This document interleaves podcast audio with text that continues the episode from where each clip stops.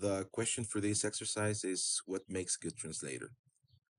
Uh, of course, uh, full command and proficiency of the target language and proficient level of the source language are absolute essentials, I believe. And depending on whether one is a direct translator or a reverse translator, a full command of the language pair in both directions is also needed for some reverse translation work.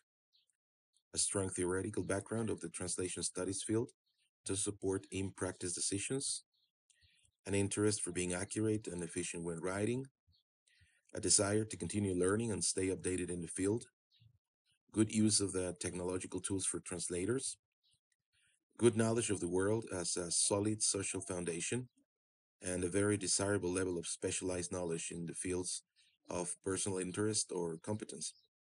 And of course, there are many other characteristics, but this is a one minute recording only. So I'll stop here.